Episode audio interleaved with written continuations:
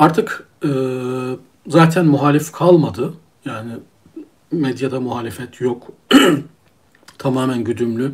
İşte anlata geldiğim gibi muhalif görünen siyasi partiler de Erdoğan'ın jargonlarıyla konuşuyor. Söylemleriyle, diskurlarıyla konuşuyorlar. Ona güç veriyorlar. Ama buna rağmen arada çatlak sesler çıkıyor. Yani ekonomi, açlık, sefalet arttıkça doğal olarak toplum huzursuzlanıyor. Ve bunun dışa vurulması gerekiyor bir şekilde. Bu tür e, eleştirel yaklaşımlar bir şekilde dayakla, sopayla, silahla, yolunu kesmekle e, bastırılmaya çalışılıyor. MHP de böyle, AKP de böyle. Geçen hafta içinde e, giderek eriyen, güven kendi yani milliyetçi taban dediğimiz tabana da artık güven vermeyen, insanların umudunu kestiği, bir yönüyle AKP'yi rehin almış gibi gözüken ama öte taraftan AKP'ye kuyruk olma mecburiyeti olan e, Devlet Bahçeli'nin MHP'si giderek güç kaybediyor. Aynen AKP gibi.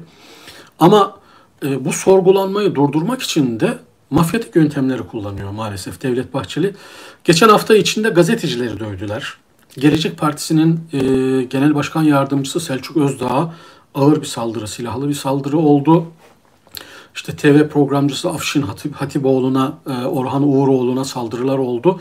Bu insanların tek yaptığı şey Devlet Bahçeli'nin siyasetini eleştirmekti. Yani düşünce özgürlüğü, fikir özgürlüğü, bir şiddet yok, bir itham, iftira yok.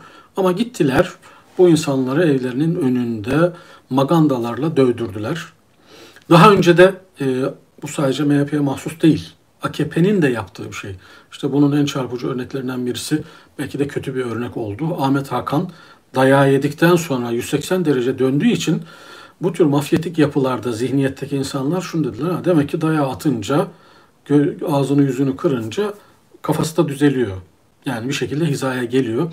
Daha önce de mesela Kemal Kılıçdaroğlu'na bir inek hırsızına yumruk attırdılar.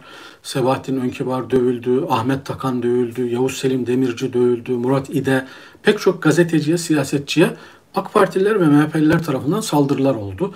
Bu aslında bir zaafın işareti.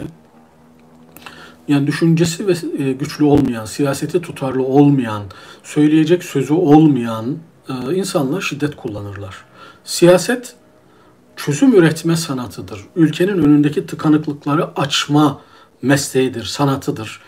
E, açamayınca, ülke giderek tıkanınca bu defa ne yapıyorlar? Bu tıkanıklıkları dile getiren, problemleri dile getiren insanları sindirme, susturma e, ve konuşamaz hale getirme politikası izliyorlar. İşte Çin'de olduğu gibi, Putin Rusya'sında olduğu gibi Türkiye'de de maalesef e, bunlar oluyor.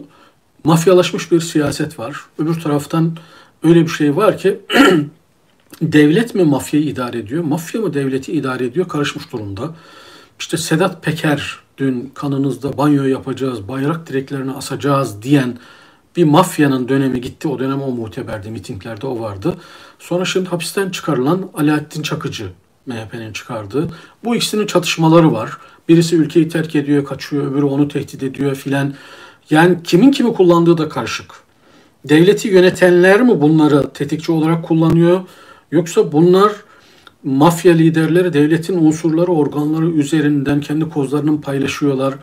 Ee, bunu anlamak da zor ama sonuç itibariyle öyle bir tablo var ki mafyalaşmış bir devlet var. Hukukun olmadığı, düzenin olmadığı, hukuka uyması gerekenlerin anayasa yasalara uymadığı, mafyanın söyleminin belirleyici olduğu, e, anlaşmazlığa düşen insanların mafya üzerinden artık bir kısım işlerini çözmeye çalıştığı bir e, tuhaf mafyatik dönem yaşıyoruz.